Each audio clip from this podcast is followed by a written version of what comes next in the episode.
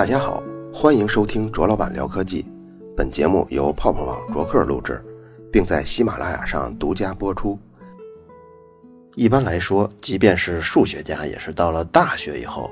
才开始学习拓扑学的，因为这是一门太过抽象的学科，不适合给孩子教授。不过，佩雷尔曼是从十三岁开始接触拓扑学的，那个时候他刚进入列宁格勒的二三九中学。这是一所专业的数学学校。作为数学，这是这所学校的一个特点。另一个特点是，这个学校的高墙里面有一种脱离了苏联主流文化气氛的这么一种环境。这在当时不但非常的珍贵，而且非常危险。能在苏联的红色恐怖下诞生这么一所学校，跟这所学校的创立者是密不可分的。第一届校长是科尔摩格罗夫。他是同性恋，而且他对这个身份毫不避讳。科尔摩格罗夫也算是富二代跟官二代，所以家里的条件非常优越。疏通了关系以后，他也不用参军了，他就全心和自己的恋人创办了一所学校。学校的主题就是数学和古典音乐。这对恋人呢，还发起了第一届莫斯科青少年数学竞赛。后来这项比赛改名为国际数学奥林匹克竞赛，所以最初这只是一项在苏联跟东欧国家流行的比赛。后来联合国教科文组织出钱资助了这项比赛之后，才渐渐被西方国家接纳。这个竞赛中获奖的选手都会被世界各大顶尖大学给挖走，这些学生他们也是从事数学、物理这些基础学科的好苗子。科尔摩格罗夫和当时苏联核物理界的中心人物一起说服了苏联政府，不但把数学竞赛一届一届的搞下去，而且还大力发掘优秀的数学物理苗子。要挑选很多很多的天才，就必须建好多个类似二三九中学。当时还有一位非常年轻的中央委员特别支持这个计划。后来这位委员当选了苏联共产党中央委员会总书记、苏联最高苏维埃主席团主席。他就是勃列日涅夫，所以大家也能理解为什么这所学校的墙内能存在这么多非主流意识的文化思想。其实这也是因为靠山很强，没人敢惹。勃列日涅夫之所以支持这项计划，就是因为这些人才确实对国家安全大有益处。当年的核武器的竞赛和之后的太空争霸，在这些计划中，关键的大科学家大都跟这些数学物理竞赛有关系。在政府的支持下，类似二三九中学的精英学校，在一九六七年又开办了六所。这些学校的校长也都是科尔莫格罗夫的学生。科尔莫格罗夫也亲自给这些学校制定教学大纲。学生在这里接受的是文艺复兴的思想教育，而且学校是尽量控制马克思主义思想过多的灌输给学生。当时苏联对各单位的意识形态是有非常严格审核的。专门有人负责检查日常工作中有没有把中央的指示贯彻执行，所以即便是勃列日涅夫钦点建设的这些学校里面，这么大面积的搞西方文化思想的传播，其实也是非常危险的。但是校长们都非常谨慎，比如课上如果要讲西方科学家的故事跟思想的话，都只是说内容，不提人名跟书名。就这样，这些学校躲过了一次次的危机。但谁也没想到，科尔莫格罗夫竟然栽在一个谁都想不到的问题上，就是三角形全等这个概念。那已经是学校建成了十三年之后了。七十五岁高龄的科尔莫格罗夫在一次苏联科学院的会议上被点名批评了，因为他把传统课本中使用的三角形相等这个概念改成了全等，而且他还要把向量、集合这些概念也要写进教育改革的计划。当时批评他的理由是，这些概念都是反苏联的，要把这些概念引入的人都是被集合论这种国外的资产阶级思想侵入倒下的人。当时就认为这七十五岁的老头他是西方派来在苏联进行文化渗透的特工。已经那么大岁数的科尔莫格罗夫没有挺住，遭到了批斗之后，身体越来越差，不久得了帕金森综合症，而且还失明了。几年以后。几乎没法说话，不过他也是幸运的，在他弥留的最后几年的时间里头，都是他的学生围在他的身边，二十四小时的照顾他。当时科尔莫格罗夫提出的教育改革还有一项也是当局反对的，就是给学生按能力来分级，这样才能筛选出比较出色的学生。意识形态上的反对归反对，但是苏联在挑选人才这方面是有强烈需求的。一个是需要储备一定量的人才，还有一个是需要在国际竞赛中为苏联争夺荣誉，所以当时只是给分级这个做法限定了很多条条框框。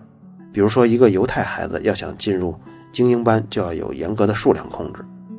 犹太人比普通人进这种班要难两倍，犹太人比共产党的官员的孩子要进这种班级要难四倍。当初二三九中学和类似的精英学校也被迫辞退了一些最优秀的老师，还有个别的学校因为招生了超额的犹太人被关门。记者采访到曾经在二三九中学毕业的学生，他现在呢已经是波士顿的一家公司的计算机专家了。他形容那个时候学校创造出好像一种气泡，这个气泡抵挡住了苏联这个国家的压力。苏联体制对学校的限制还不止于此，比如这所学校毕业的学生吧，他们就不能被苏联最好的大学，像莫斯科大学、列宁格勒大学录取。其实，如果按照水平来看，在这所学校毕业的学生，就算到了莫斯科大学的数学专业或者物理专业，即便第一年天天都不上课，也一样可以在期末考试取得很好的成绩。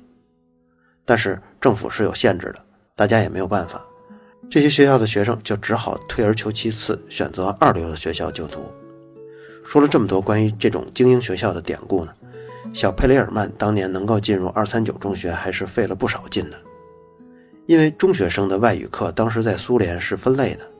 有的是学英语，有的学法语，还有学德语，所以一个学生能不能转学，他必须考虑这个外语课是否匹配。而佩雷尔曼之前学的是法语。但是到二三九中学呢，他教的是英语，所以他必须在转学前得把英语给补上。卢可欣在整个夏天就帮佩雷尔曼恶补英语，卢可欣的丈母娘都不乐意了，说自己女儿不仅嫁了一个穷数学家，现在这个穷女婿还把少先队员也天天往家带。不过最终佩雷尔曼花了一个暑假，还是顺利进入了二三九中学。同时进入这所学校的还有咱们之前提过的苏达科夫，就是跟佩雷尔曼一起在先锋宫训练的那个孩子。几十年后，记者去耶路撒冷采访苏达科夫的时候，他的妻子也在。他的妻子也是俄罗斯裔的，是一个心理学家。记者问他妻子是不是觉得佩雷尔曼的行为有点奇怪呢？他妻子说：“得了吧，我见过苏达科夫的很多同学，他们都一样，都怪怪的。”就好像是用不同的面粉捏出来的那么一群人。佩雷尔曼进入学校不久之后，学校把所有平时参加数学竞赛的这些孩子都聚合在一个班里了，这一下就方便了卢克辛，因为这些学生就可以一起下课来先锋宫继续训练。你想，如果当时这些孩子分散在各个班，那还挺麻烦的。有的人一点下课，三点又来几个人，五点又来几个，都没法给他们分配题目了。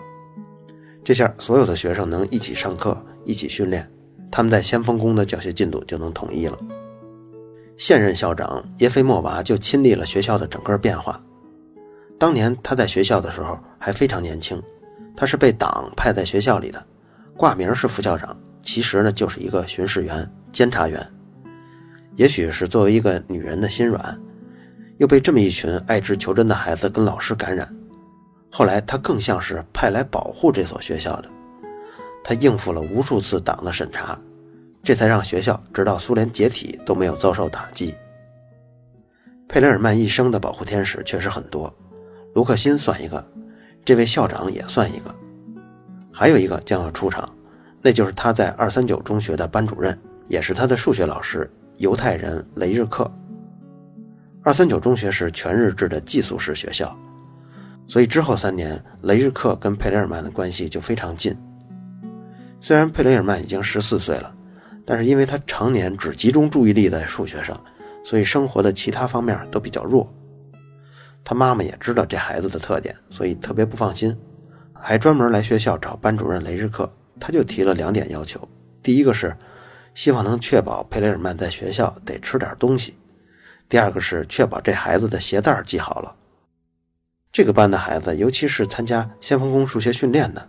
他们的状态在一般人看来都有点神游的劲儿。比如起床以后，从宿舍到教室半天也走不到，直到迟到了，老师才发现，原来操场上有一个一边溜达一边想问题的学生呢。听课的时候也是，老师跟上面讲吧，也指不定哪一句就说到某一个孩子的痛点或者感兴趣的点了，他从这一点开始展开，就在思维世界里开始神游了。自此之后，老师讲什么，他估计都听不到了，沿着自己刚刚的思路一直到下课。你要知道，这一堂课老师得说好多话呢。这几十分钟讲下来，课堂里愣有一半的人都进入这种思维的神游状态了，没有几个人跟着老师的思路在走。你看佩德尔曼他妈嘱咐班主任那两条也能看出来。看来这孩子平时神游的时候，可能饭也不太吃，像系鞋带呢，那就更没有这个心思了。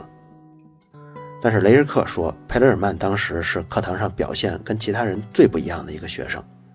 他是少数从不走神的孩子，即便当时讨论的话题佩雷尔曼早就熟悉了，没有什么可倾听的价值，但他依然不分神。他也不会为一些题目会做而特别积极的举手回答问题，但雷日克只有在遇到一些最难题目时候才会让他来回答，而他每次回答总是一锤定音。这些带引号的怪孩子每天下课之后一起去先锋宫做数学训练。路上呢，佩雷尔曼总去一家店买一片面包吃，面包里有葡萄干跟花生末做的馅儿。佩雷尔曼是从不吃花生的，所以这些呢都给他的小伙伴格罗瓦诺夫吃。咱们就想象这个场景啊，面包店里两个十三岁的半大小子分一片面包，他还不是一人吃一半，而是有一个人慢慢的把馅儿里的花生末都抠出来，有时候掰的都已经很碎了，可另一个孩子呢就是目不转睛的盯着他。然后就把那些不带花生末的部分给吃了。抠馅儿的这个孩子呢，有的时候因为热情过头了，开始吃葡萄干的时候，佩雷尔曼就给他一巴掌，然后两个人继续刚才的模式，一个人认真的抠馅儿一个人吃皮儿。雷日克回忆，当年这个班里的学生有一个最大的遗憾，就是由这个数学竞赛队组成的班，这班的学生跟其他班的学生分化特别严重。好像数学训练班这个小圈子，把这个圈子以外的人都看作是有敌意的。比如说有一次夏令营做化学实验，这数学训练班的孩子呢，就把一种特别容易爆炸的化学物质递给外班的学生了，而且他也忘了跟那个外班的学生说这东西很危险。结果一扭头，真的就在那外班学生手里爆炸了，那个孩子手腕都被炸断了，险些丢了性命。可是那个递给他危险物品的孩子。他心里对受伤的孩子好像并没有多少歉意，即便这个事儿过去了几十年，雷日克说起当年学生中这种圈子间的隔阂，心里还是挺不好受的。而且自从那一次事故之后，雷日克也被学校限制了，他不能再带孩子去野营了。事故的第二年，雷日克为了写一套几何教材，课时缩短为每周一天，结果等到一年之后，教材写完了。他说：“恢复从前上课的密度吧。”学校却不同意了，因为在那个时候，全国正在审查，犹太籍的老师跟犹太籍的学生数量是不能超标的，超了学校就得关门。所以雷日克的犹太籍身份就没法让他得到一个全职的工作了。当年雷日克报考列宁格勒大学的时候也被刁难过，就是因为他的种族。当时大学给他加试了几次。最后一次考试结束，又增加了很多题考他，三个多小时里头没有一道题能难住他，结果他还是没有录取。当年他只有十七岁，大哭一场之后，只能退而求其次，选择了二流的学校。但是在那二流学校里，他写完了博士论文，学校不允许他答辩。等以后他在大学里找到工作，是教数学，又因为那所大学的犹太教师数量过多，又被裁员了。最终，雷日克沦落到在二三九中学当老师兼班主任，